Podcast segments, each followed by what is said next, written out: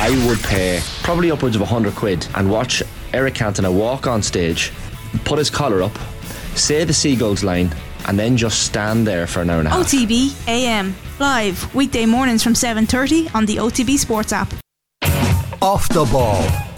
This is News Talk. Now you're very welcome back. So the curtain has come down on yet another international window, and we are living in interesting times. I think it's fair to say we are 34 games and three and a half years into Stephen Kenny's tenure. The direction of travel is harder to decipher than ever.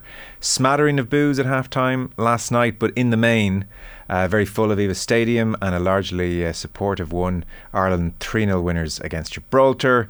Nil all at half time. It is, though, the uh, defeat in Athens, which continues to loom large, I think. To reflect on the last couple of days, very happy to say we have Gavin Cooney of the 42 here in studio. Hello. How are you? And Dan McDonnell of the Irish Independent. Hello, Dan. Greetings. So there is the Stephen Kenny started with the wrong formation inexplicably last night cohort, and there is the credit to Stephen Kenny for the halftime switch. The team kept passing, no long ball, panic cohort. Mm. That's the general gist of analysis of Ireland 3, Gibraltar nil. It's certainly hard to, you know, obviously Mikey Johnston changed the game really. Um, I was really surprised that he didn't start. To me, it seems rather obvious that against a deep line team and you're going to attack them down the wings, you need someone who can beat a player to open the pitch up and get to the byline and make your crosses from there. So I was surprised that he didn't start. Obviously, the 3 5 2 did feel excessively negative. I don't know why you need another body behind the ball against Gibraltar, given that they're not going to attack. Um, but in fairness, Stephen Kenny and his staff have been criticised in the past for not effectively changing games in the moment, like as Friday in Athens being an example. So they made the change and they won the game as a result. So hard to be overly critical of that. It was hard also, Dan, to escape the sense of how uh, meaningless this game was in so many ways. Gibraltar, 201st in the world. Uh, I would say they're the worst team I've ever seen at the Aviva Stadium. Oh, it's a big call. It's a big call. You're up there. As I watched uh, Roy Chipolina, 40 years of age, uh, customs officer most mm. of the time, trying to mark young Evan Ferguson, I thought to myself, these are the worst. Physically, technically, they had zero threat. I'll be amazed if they score a goal this campaign. They just are. I mean, 201st uh, is, is doing them a, a great service, I think. Yeah, they don't. They, they don't seem to have. Uh, the production line doesn't seem to be purring that that much. You know, um, they uh, their their team is getting older. It's like the the same names are still pretty much there that were there um, in 2019, um, and probably there when Trap faced them previously. And did they uh, build a huge stadium and saddle themselves with debt, or what was their route Armageddon? Well, I mean, it's just the whole purpose of. I mean, let, let, me listen. If we want to take a break from the Stephen Kenny debate to discuss Gibraltar's existence, I'd be I'd be happy to go there for a little bit of a uh, diversion. Ah, listen, they are they are bad. Um, it's funny, like the James McClean's moment was denied by uh, Louie Annesley, plays for Dundalk, who's like probably one of probably the best player on the night, one of the defenders, who's uh, who was in England, and and like the fact that he even got to play for Blackburn was like a triumph for them. But it's weird, like you see San Marino getting absolutely absolutely pummeled last night as well. And some of these teams, I mean, it's it's uh, you know, Andorra actually only lost 2 1 in Israel, um, who we need for playoff reasons, and we'll come back to that in November. Um, but there is that sense of, yeah, like, uh, I mean, Gibraltar, every so often they have this game where they lose narrowly, and they've lost by Ireland to the same score line as France, Greece, and and uh, and the Dutch. It's just a constant damage limitation. But you're right, like, I mean, you can analyse the game. I thought it was, uh, it's so odd, even just listening to us talking here. It's like Stephen Kenny, the man who spent his entire football life playing 4 3 3 with wingers in a situation where he's locked into a formation, um, slow to change from a formation that he never probably previously fancied until he ended up in the biggest j- job of his life. It's sort of there's a surreal element to some of the situations that Stephen Kenny has found himself in as Ireland manager that I would imagine years from now or months from now, who knows, yeah. he may be looking back and going, how did how did some of that stuff happen? And I think even just even last night, it's like Kenny, you you anti winger merchant, you know, like bring on bring on this winger you recruited because you don't have one, you know. And it's just yeah, it was a, an unnecessary struggle. But there's never never a good way to beat Gibraltar. Yeah, the only logic I suppose you could ascribe to five three two Gav is that Kenny thought to himself, well, there are so few games at this level. Hmm. Let's workshop it at every opportunity. And there has been a real virtue made of working on these systems. He's said multiple times that you know we have to be adaptable. We have two systems between which we work: three five two and three four three. Now exchange the three and the five in that formation, uh, depending on who you're playing against. Um, and obviously, they spent ages working in Antalya and even a little bit in Bristol before that, on all this work. And you know, Ireland now have kick-off routines. I've never seen an Ireland team with a kick-off routine before. Um, but it just, you know, the, the more they work in these plans, and, and you know, the players have said afterwards, like Matt Doherty was telling us after the game in Greece, like I mean, they prepare us so well, they give us everything we want, but sometimes they don't seem to have the ability to change and don't have that adaptability. And there's, you know, it's a it's a very cruel thing, and I'm not comfortable really criticizing Stephen Kenny and his staff staffer working too hard or, or putting too much focus on on systems and so forth. Where you know Martin O'Neill used to have 12 v 12 and 13 v 13 games to give lads a run out. Mm. Of that has absolutely no benefit in an actual match situation. So the fact that everything is so detailed and so meticulous with, with Kenny and his staff, it's hard to criticise that. But maybe I think we've seen maybe a certain rigidity to that, and, and like happily they changed, they changed and did the right thing uh, last night. Mm. Didn't do so in Athens. Uh, we saw the management team really celebrating the goals, and you would say excessively under normal circumstances. Dan, to me, it spoke of a group really feeling the pressure and uh, clinging to any good vibes they could. Yeah, I guess so. Yeah, I mean, I think uh, look, Stephen Kenny's always had one of these things where you should always celebrate goals. Like that's what you should do. Like you know, life. So did Alex short. Ferguson actually. Yeah, it's just it's it's just a sort of a thing. Like again, like all of this is framed through the picture of, of, of, of where you are at the moment in time. Mm. You know, like we're watching the body language of everything because we're drawing significance from it. Like you reach that point of the Irish every Irish manager probably reaches that stage where like you're you're analysing everything in the context of well what does this mean? It's like again yeah they celebrate the goals and you can have a jab at them. I mean i, I don't know like should they have a more funereal tone in response you know solemnly like standing on the sideline? It's just i think that's just the way they do things you know? It's it wouldn't be for everyone but it's almost yeah. Well, to tease out the point, then, how much pressure do you think he's feeling? Oh, I'd say I'd say a significant amount. Um, but I think this is one of my broader points. I'm not sure if there's been a point in Stephen Kenny's tenure where he hasn't been under pressure. And I think that's probably part of the the problem, you know. And, and look, there'll be more stuff from Stephen Kenny, you know, in, in tomorrow's papers or you know tonight on online or whatever. Um, you know, to me, like he's always been in this sort of permanent campaign mode. Uh, situation, um, which people think, can find a touch off-putting. Yeah, they can. Yeah, and I think it's. I don't think he's ever really got away from that. And and, and look, ultimately, like inconsistent results are what has prevented him from escaping it. You know, I think like you look look across Stephen Kenny's career and the places where things have gone well, it's generally where he started well, got everyone around him, and and you plough on from there. Um, but the Ireland job, like it started so badly and in such a fraught way um, that I feel like he's always been fighting. Uh, something mm. or hmm. someone, um, and every time it feels as though he's maybe stepping away from that to a place where there's a little bit of respite you, you have in Armenia. Like I felt like last summer we probably felt we were getting to that place. Then they lose in Armenia, bang, you're straight back there. Um, and probably 12 months on, okay, I think we all knew, or anyone realistically knew that this campaign would make or break him, right? I think that was pretty obvious. Um, and probably we probably didn't explicitly talk about it last week, but you know, did I think after Greece we'd be having a full state of the nation crisis debate? I felt, yeah, probably if Ireland lost, we, yeah, you probably would.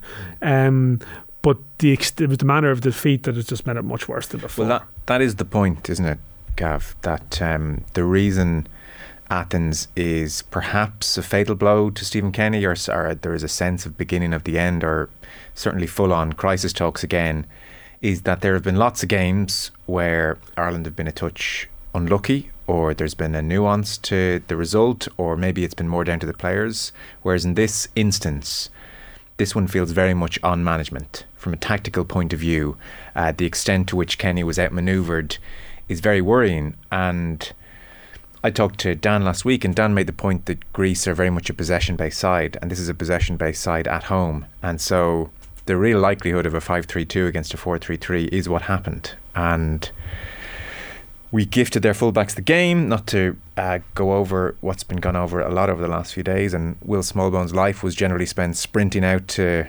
uh, fullback and back in and uh, rinse, wash, repeat. And you know, I, I do remember when Manchester United played Man City a couple of years ago, and it was the game where Cancelo had like a billion touches, and Gary Neville was on commentary, and he was kind of saying, "Oh, this is tactics 101. You know, if you're not going to have possession." I used to love as a fullback for United when the opposition turned up with this formation because I knew Mm. me and Denis Irwin had the best days of our lives. You know, Yeah. the, all the space, all the ball, and so that was one thing. But the the lack of a change until half time, and this isn't being wise after the event. I tweeted as much 20 minutes into the game. I was texting Damien Delaney, for instance, who was certainly leading the charge against Kenny, but I mean, he was saying they got to go to at least 4 3 3 matchup and just breathe a moment. Mm. In the end, they went 5 for 1 at half time. Either way, it was a change, but like the reality is, Ireland probably should have been 3 or 4 1 down at half time. The lack of reaction to just not settle the ship, even if it hadn't worked, but the lack of any change or reaction was so striking, so worrying. And, and from this vantage point now, if you're to say, do you trust another campaign? Do you trust however many games forward? That inaction just does not bode well. Yeah, the And- whole and thing. I think that's why the confidence in Kenny has been so severely dented here. It, it's the nature of the inaction on the sideline. Yeah, it's just the first failure on their terms that they've had since they took the job. They being Stephen Kenny and his man and his staff.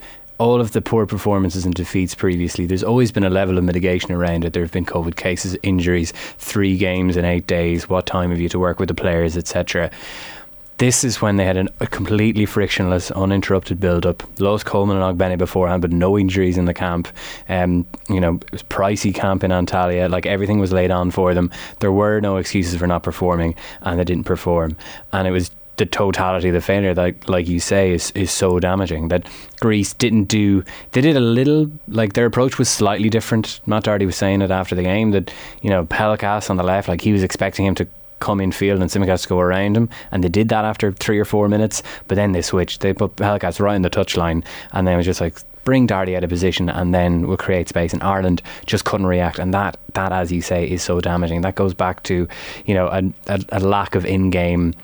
A lack of effective in-game management that hurt Ireland, even in, the, in that game against Luxembourg at home in 2021, when they were pressing Ciaran Clark, Ireland couldn't get the ball out, and there was no change made on, until until pretty late. So that was that was so damaging. The the team was evidently the selection was wrong. Callum O'Dowda was the wrong pick um, at left wing back. If Ireland weren't going to have much control, which I think you know they, they weren't going to have with three midfielders in the team, and I think the uh, rationale behind picking Idah was a way. Well, we can go along to Idah. His he'll hold the ball up, and then he'll bring Doherty and Smallbone into the game, and then they'll get balls into the box for for Evan Ferguson. But if you're gonna if you're gonna not if you know you're not to have enough control in the game, Callum O'Dowda is a very risky pick at left wing back. He was just pushed back to a left back, and he was he was torn apart. Probably should have gone uh, before he did. So yeah, that it was just that that failure on their terms, and it's just too easy after that game for you know a, per, a, a lengthy build up of you know include Bristol camp. It's more than two. It's on what? It's almost two weeks. Exactly two weeks.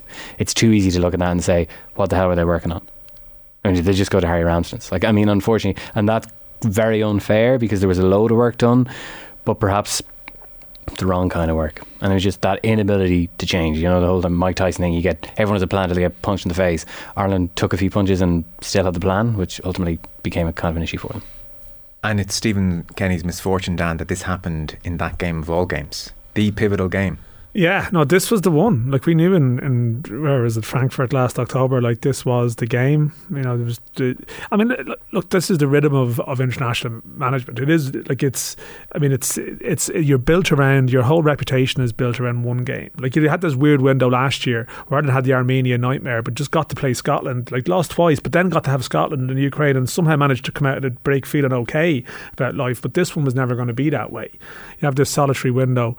Um, and like Ireland's penultimate game, uh, sorry, I had it last night, was this France game where everything was brilliant and the game plan is meticulous and this is great. And then 90 minutes later, you're you're redundant, you're done. You know, and that's like that's the gig though. That's the gig for every international manager, and that's the way it swings very quickly. And and um, Yeah, I mean, look, everyone knew that the year revolved around Athens. You can try and reframe it now in a different way, and, and that's what you have to do. Like all you all you can do in that position is try and survive and say, well, you look to the next ones. We look ahead to the next game because that's that's what everyone in football tries to do.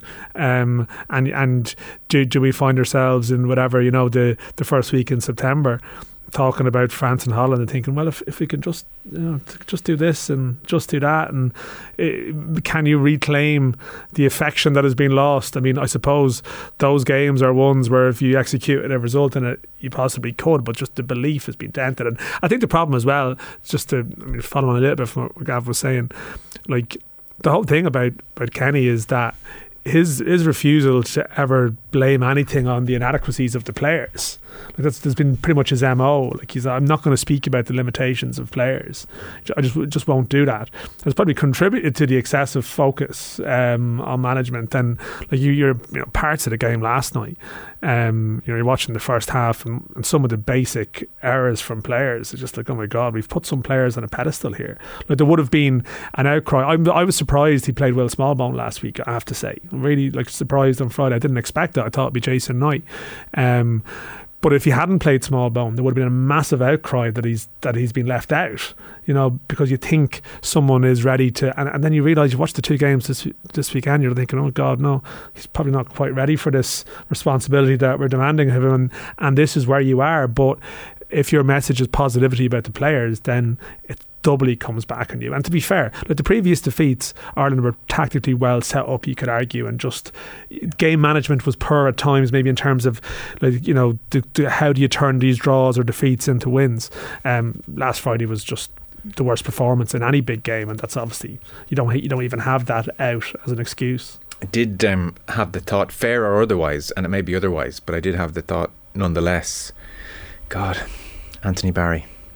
Mm who has spent uh, twice a week, every week, alongside Thomas Tuchel with this uh, formation, give or take, troubleshooting all the problems that the best managers in the world throw at you. Would have seen it all before, and what a handy person he would have been to have had there on the sideline to say. I don't mean this as disparagingly as it sounds towards Kenny, by the way, but what does Tuchel do in these kind of situations when this is happening? What's a good, you know, what are our options here? Where you know that his loss, I think, and you're judging from the outside, so you can't be definite. But I, I, the, some of the upturn and some of the downturn, you can draw some fairly neat lines to his arrival and his loss. Yeah, well, look, I mean, Barry was working at a level of the game that the rest of the Irish coaches are not. So obviously that would bring a benefit. That's not to say they're not capable of doing in the future, but he was obviously doing it at that time. So that is a loss to Ireland. I mean, obviously you know, you would look at Ireland played three five two after he came in. That was a kind of a system that Tuchel played. You would think, well, was Barry the brains behind the operation? Stephen Kenny was, was very clear with us after he got his contract extension that the formation was his idea. Has been very clear subsequently that you know we thought that Barry is a kind of a set piece whiz. Stephen Kenny's been very clear uh, that he he runs the set pieces. So you know he's obviously you know happy to take. I mean he he was he was the manager then, yeah. man, and is now. So he was eager to to make it clear that Barry obviously made an impact. I think the, enough of an impact that they wanted him back uh, before ultimately that John O'Shea got uh, got the job. Um, but look, I mean, it's he is a loss. Of course, he is. He's he's. I mean, Thomas Tuchel moved heaven and earth to bring him to Bayern Munich. Like he's at a very elite level of the game, um, and ultimately at, at, a level that is uh, that is higher than Ireland are at. On the because uh, Dan, you got the ball rolling on it there. The the Liam Brady, the player is the worst I've seen in my lifetime. Characterization. I, I had the same thought. I have to say, watching last night, I've had the same thought for several months now watching this team, unfortunately, you are what you continually do, and this team continually make mistakes on the ball. And in isolation with each one, it's churlish and silly to read too much into it. It's like, oh, look, one of those things that happens. But like the weight of evidence is overwhelming.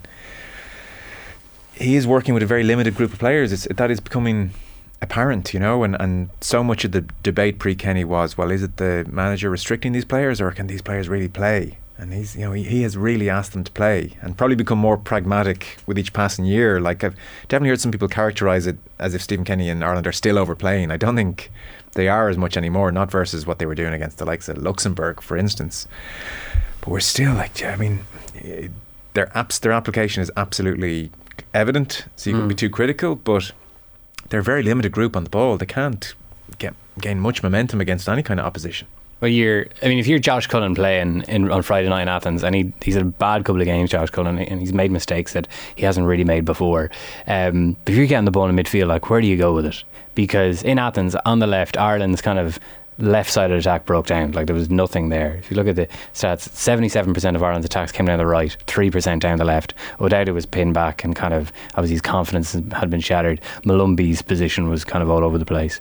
And um, so you can't go to your left. Then do you pop the ball into midfield to someone like Molumby? Do you really trust him getting his uh, getting the ball with his back to goal and taking on the half turn? Do you really trust him not to lose it in a very dangerous position?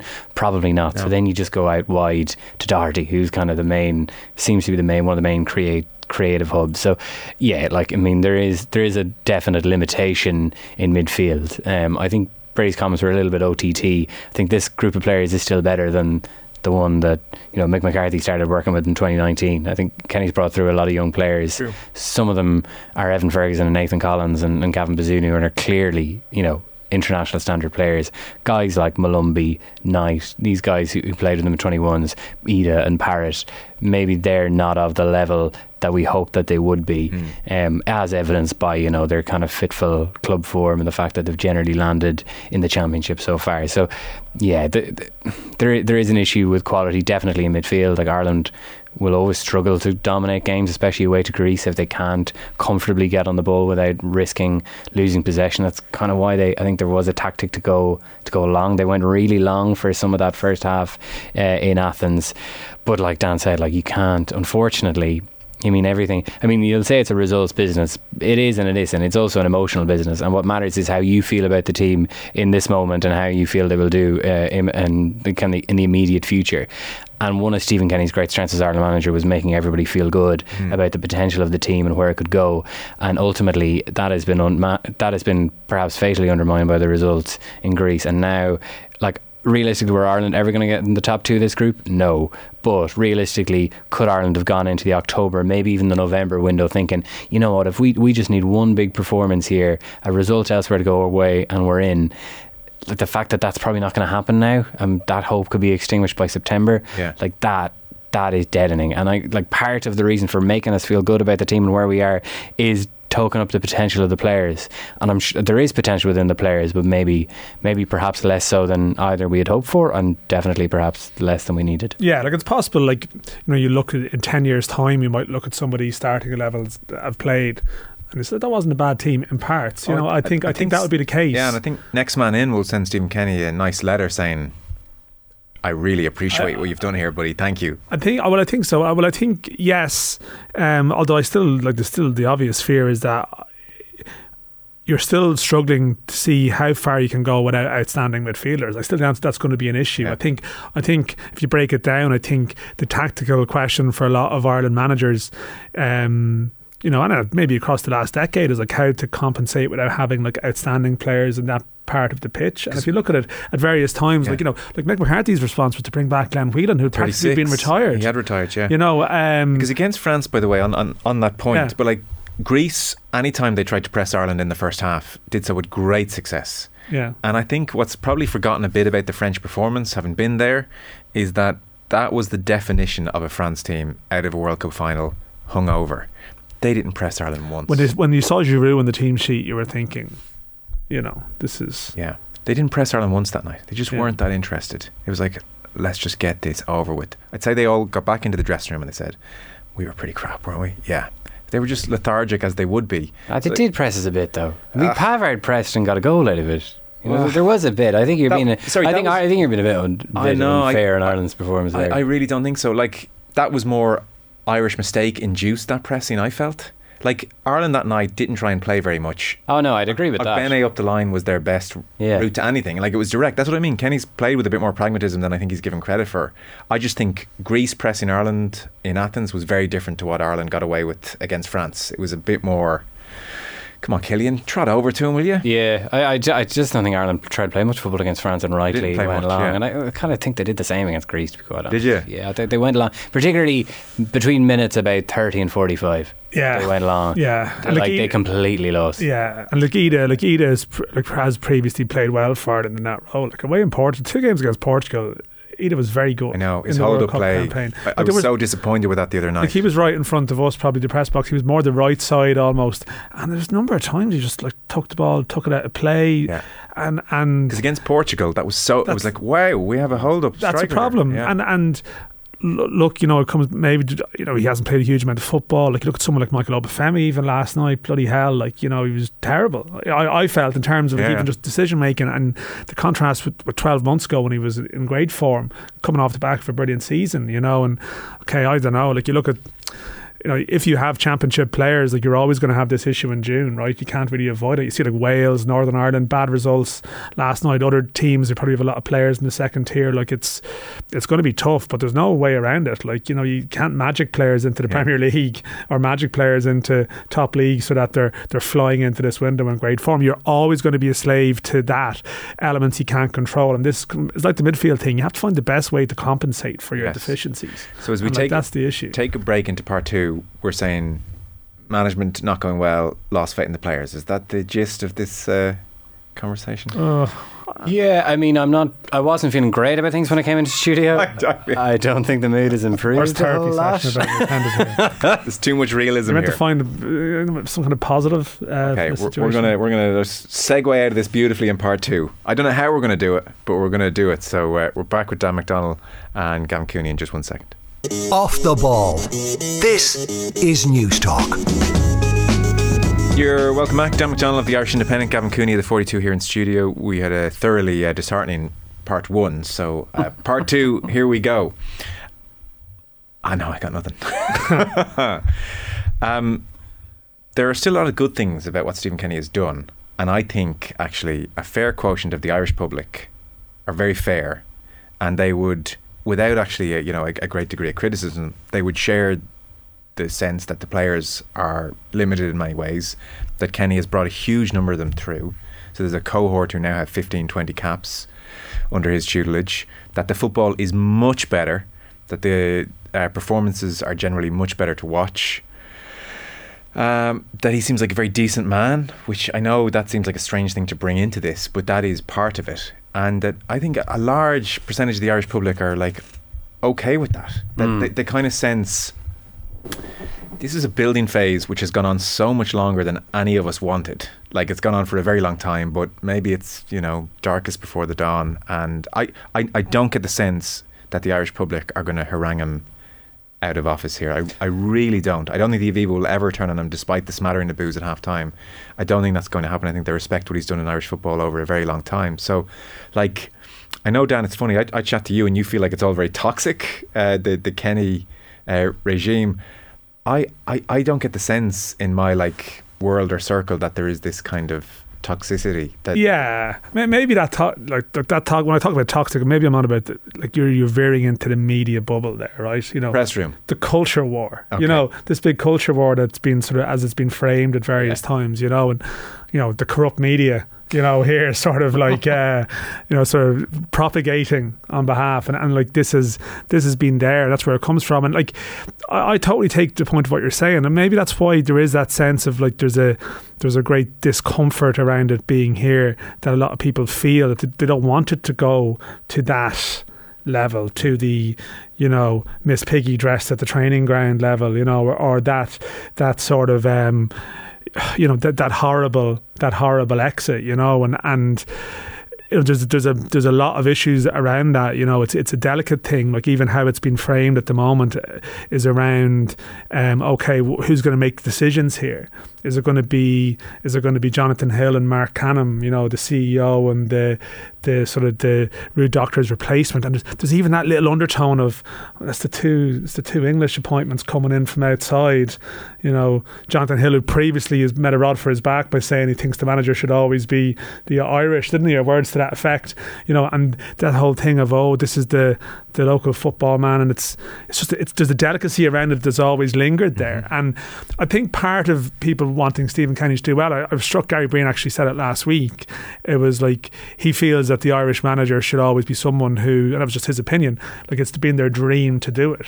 And and we've had probably in the last decade at times we've had Irish managers who there's been almost th- th- this vibe of being almost indifferent to aspects of it. And that's great It with people. So you have someone there who their whole life, their whole identity, their whole existence Yeah. has been built around getting to the like to the top of this mountain, and everyone. Most people wanted it to work. I'm not sure if I'd say everyone. So most people wanted it to work, and um, the fact that it, it it's not working, it just it just seems very different to um, the, the classic thing of the the pragmatic manager who comes in, who knows the game in England. You do a job, you get your contract, get sacked, you get your severance, you move on. You know, and there's almost a business like this is the game with it. it. There's a lot more emotive aspect to this because this is this is Kenny's you know this is his his lifetime ambition, and people don't want it to end in the way that at the moment it's it's trending towards ending. Hmm. Where are you and, and, and how, Gav, how you think the general public are with Kenny at the moment? I think there's beginning. I think there's an almost a kind of a sad resignation seeping in now. Like for a lot of. I, I, I don't know how much of the support and atmosphere down last night was down to the fact that it was a non-event on the pitch. Really, it was you know nice sunny evening. It, you can you know you can you didn't really have to pay too much attention to the match to know what was happening, and there was obviously very little anxiety about it after the first half. But there was a certain muteness about it, whereas there was almost almost like a sense of mutiny about it previously.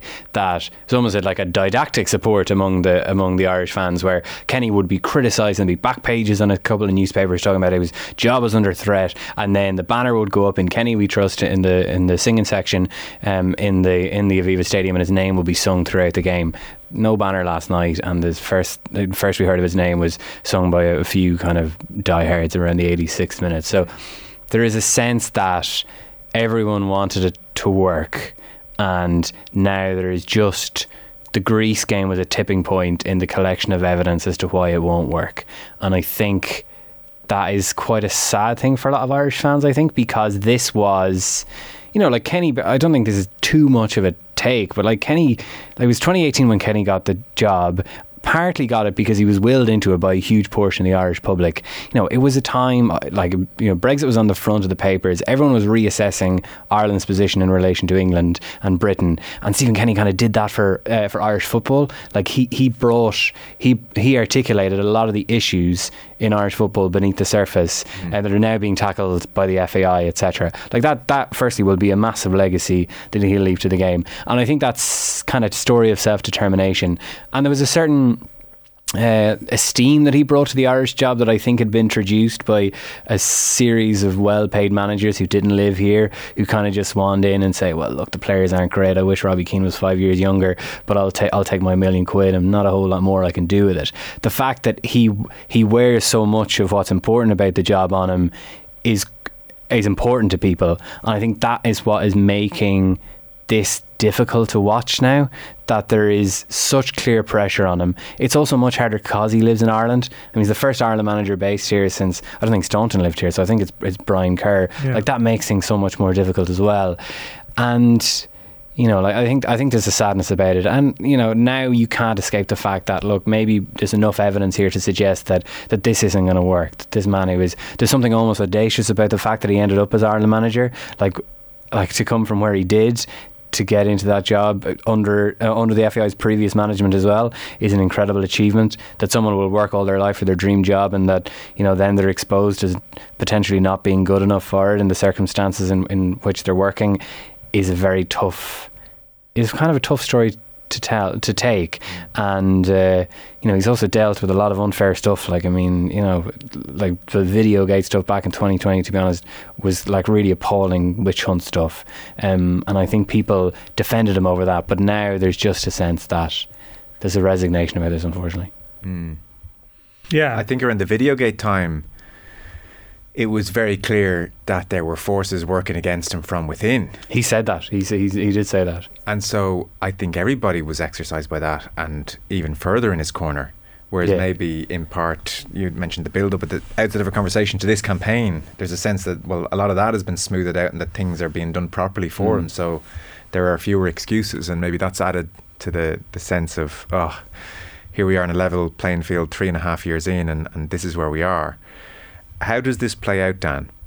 So, short of qualifying this calendar year, which is not going to happen, what does he have to do in the remaining games, do you think, to secure another contract, or is that contract not going to be far? I, I. I mean, I think. I think to be fair, I've probably said a lot of times here. Like you know, I think most people would have accepted that Kenny's future rested around qualifying for Euro 2024 or not. So if they I beat, would have thought so. you know, to give drastically, um, you know, optimistic slant, say they were to beat Com- Greece with a very good performance in Dublin, Yeah.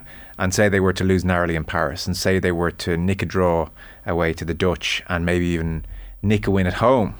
Now this is I'm pushing the envelope here, We qualified at that. and and somehow still we haven't qualified. Yeah, hang on. Yeah, But but say lots of good I things. Were, say lots at of good things place. were to happen. Yeah, yeah. um, but he still didn't finish in the top uh, two. Is the race run? Is that where you, you suspect the FAI? Well, again, I mean, we, no one wants to talk playoff permutations here, but it is actually it is a factor in it. Like, will Ireland have games next March to get to the Euros? It's possible. yeah, let's no. Um, let's say they do. Do you give well, them they do. dates? Yeah, I'm well, asking. I think. Well, he- see, what- if well, if your scenario, if the scenario that you paint has happened, then they've actually proven they can get results in games against those sides, which means you probably do get that playoff next March. have, But then, they, have they proven that? well, no. Well, if you're on about, uh, have they beaten Greece in Dublin? Have they in Yeah. October? Yeah, and they've got a result in Paris or a result against Holland. Yeah. I think, I think if you let him, if you let it go that far, if he takes it that far.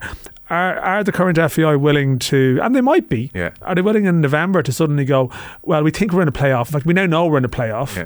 and we're just going to give it to someone completely different for March. I mean, it'd be ballsy to do that, um, and like that's the thing. It puts you it puts Okay. you out there. So like th- that's, the, No, that's I know. I know. I'm, I'm And- not and playing no, no, you're ball right. with you. No, you're right. there. Well, wh- what if it's a bit indifferent? Two steps forward, one step back, one all draw at Greece at home. Where does March feature then? I d- see if it's a one-all draw with Greece at home and it's very flat that night. I'm not sure if he would get to March. You know, in in my opinion, potentially. So the ice Like, is that thin. I, th- I think I think it is thin enough, but it's it's thin enough also, as I said, that it can go the other way. That if Ireland have a stirring performances in September and get some kind of result, well, then that probably gets you to October. Then if you beat Greece and, and you get to there, like again, it's a it's about a roll of the dice. But like Ireland don't know until um, like five days after or four days after their last game with Holland if they're in a playoff or not. How likely is that playoff now? Uh, it's it's it's it's around uh, the, the results didn't go particularly well on Monday night. Um, that can change. It's it's looking like it's still possible, but it's not certain. Uh, definitely, and what's 100 percent certain is you won't know. And you can't say in October. Well, at least we have that playoff. Ireland won't know. So this is the equation that you can play in Amsterdam the last game when Ireland play Holland in November. People might not be aware of this. It's the first game of a double header, but Ireland aren't playing on the second day. That's our so there'll be games all around Europe. We'll be watching for like permutations. How, how much fun will that be? um, but the the whole point about it is that you won't the FA won't know definitively whether they have a game in March until then. So like that's and, and you know some people would argue the FAI still have a decision to make now. Like you can see that being being being put out there in certain places. It's something that could happen. Now it is in places where Kenny's you know he's had several lives and he's been he's he's, he's about to be killed off the next week and he hasn't been killed off. But it, like it is obviously an equation for the FAI to consider. Um, what are, you- what are your sources telling you about the FAI mindset currently? I, I haven't sort of um, I haven't been given the reason to expect something imminent, but I mean I'm not I'm not going to say like that the conviction will be there that I would have had before. Like I, I, I just step back from it and probably look at it, try and look at it a little bit more rationally and think, you know, well, you know, there's a women's World Cup round the corner. You know, there's two tough games in September, which to me are like the perfect barometer. And I think to me, I could see why a decision might be reached after those games. You, Okay. you get that chance. It's halfway through the campaign. Yeah. Like there's still this sense of you've given someone a contract for a campaign, and then after two games or well three games now, sorry as it is, I'd be surprised. You know, doing it after five if you're officially out of the running for qualification. I personally can understand that more. I don't know what Gav feels, but like that's my thought. My sense is that there's a board meeting next week that is scheduled. It's not like an emergency board meeting that has been called. It's just the standard monthly board meeting. There'll be a review of the international window in there because they do that after every window where Jonathan Hill reports. He'll probably seek the opinion of Marc Canham, the director of football, when he does that. My sense is that Stephen Kenny will, will survive until September. The only thing the only thing that would change things is all of a sudden if a candidate is waiting in the wings who's um, um, who's available and to step into the role straight away um, the board believe would improve the team straight away then maybe Stephen Kenny might be in some bother I don't see that I don't know. I don't, I don't see that candidate out there. Obviously, Lee Carsley's been linked in the press, but you know there would be a risk attached. He's obviously an extremely highly rated coach. There's a risk attached to appointing him because he hasn't really been a senior manager very often. Caretaker stints at, at Brentford and I think Coventry. He's with the English under 21s at the moment at the under 21 championships in Georgia and Romania. So, my obviously the the ice is thin as as you uh, as as you said. His supporters, he has supporters. The FAI they, their support has waned a little bit after mm. Greece game, as it naturally would. As anyone watching that with a critical eye, or even two open eyes, would, would have to would have to conclude. Um, I think there is still a recognition that you know the, the, France game was good. It was really good, and the, the game plan was right. Um, there, there will be conversations as to well how much of the how much accountability should the players burden for not performing yeah. in Greece on Friday. The players themselves would say that they should shoulder quite a bit. Oh, they, um, they really should. Like even though I've I've heard Kenny criticised quite a bit for the second goal. Like, in my humble opinion, that's Seems all on basic, the players. Yeah. I think if that group had just met each other as professional footballers an hour before kickoff and conceded that goal, they should still be looking at each other going, "Ah, how." That's yeah, I agree fairly, that, that That's a yeah. routine set of circumstances.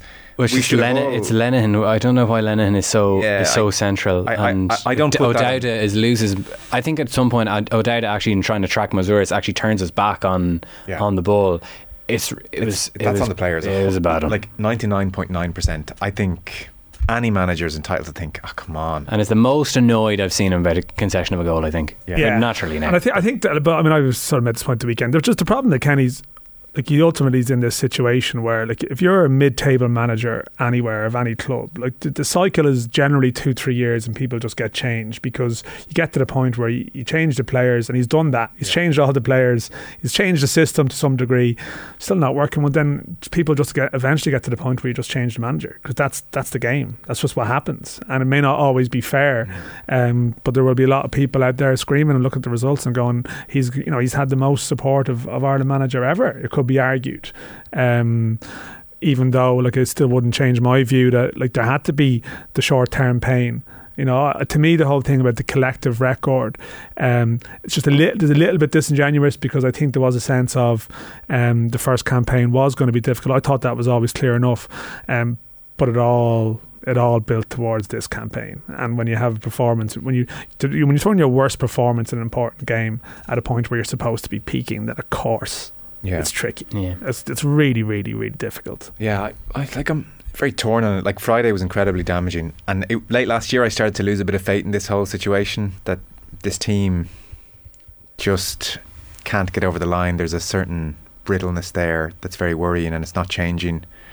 On the other hand, it, it really is worth remembering how grim things were before he arrived, and the team play immeasurably better football. I'm lucky enough to be at all these games, and there's times where you sat through previous years, and it was like despicable. Like the lack of effort to play football on the manager's part was like a disgrace. It was an insult to everybody there.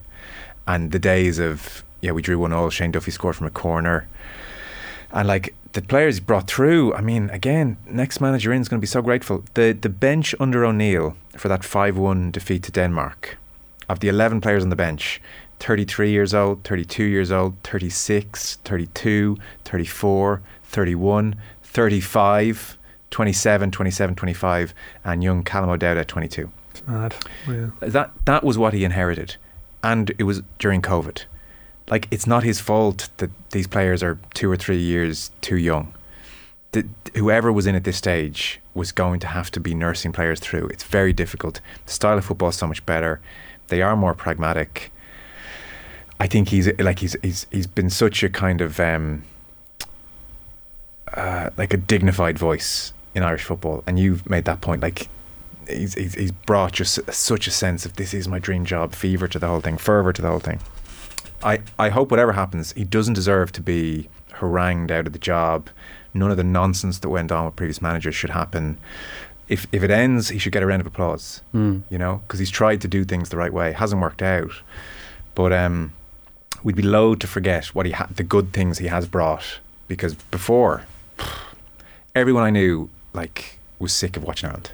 Everyone. Mm. So And things were things were going nowhere. Like as No, that according to that to to, to that age profile, and you can say you can you know exculpate Martin O'Neill a little bit because he was just being doing what the FAI asked him to do, but someone had to do what Stephen Kenny did. Like I mean, that's the important thing to remember in all of this. And look, at some stage he will leave as Ireland manager, and when that day comes, whoever comes in next is a risk as well because the FAI do not have the budget that they have they had they had previously. Yeah. And regardless of who comes in on their budget, there will be a question mark as they as they if they are unproven in any in one or two or many more senses of the game. The same question marks that are were put on Stephen Kenny when he started, and that many are kind of and probably more people are putting on him now after the game against Greece.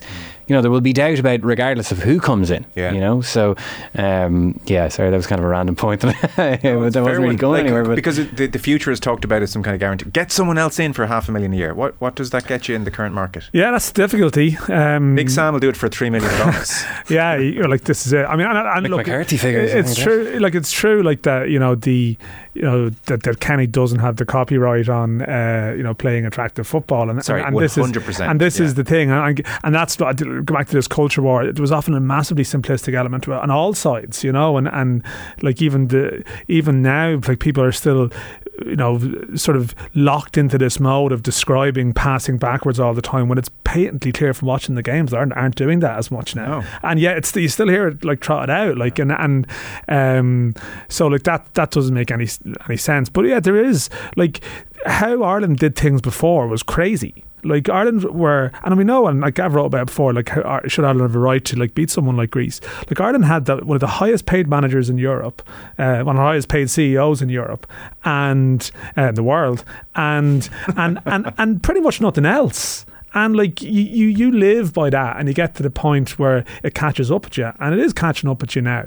Um, but clearly, of course, you know, like it that doesn't obviously give you the justification to just give like Stephen Kenny a pass for everything either. Correct. Like you know, but but like there is, I think, as I said, like you can compare with his record to previous managers, and it's absolutely right. But it's probably important to mention like those managers were being paid at times four times as much with a significantly better one of the assistant managers is like, more than yeah, Kenny. Like. yeah, so um, we needed to change things, and whatever happens now, you would imagine going forward. I do think with the profile of the FAI now, I'd be surprised if they went down that road again of the the Hollywood appointment. Uh, although I, think I feel like there's some people around like football in Ireland who are who, who seem to think that that's what we need. You know, t- seem to think that like it's like the legacy of the Charlton era that this person coming in, sort of sprinkling magic dust on us, is what we will always need, and that that isn't to me viable over the longer term. But it is a tough question. Like, what profile of candidate do you get in?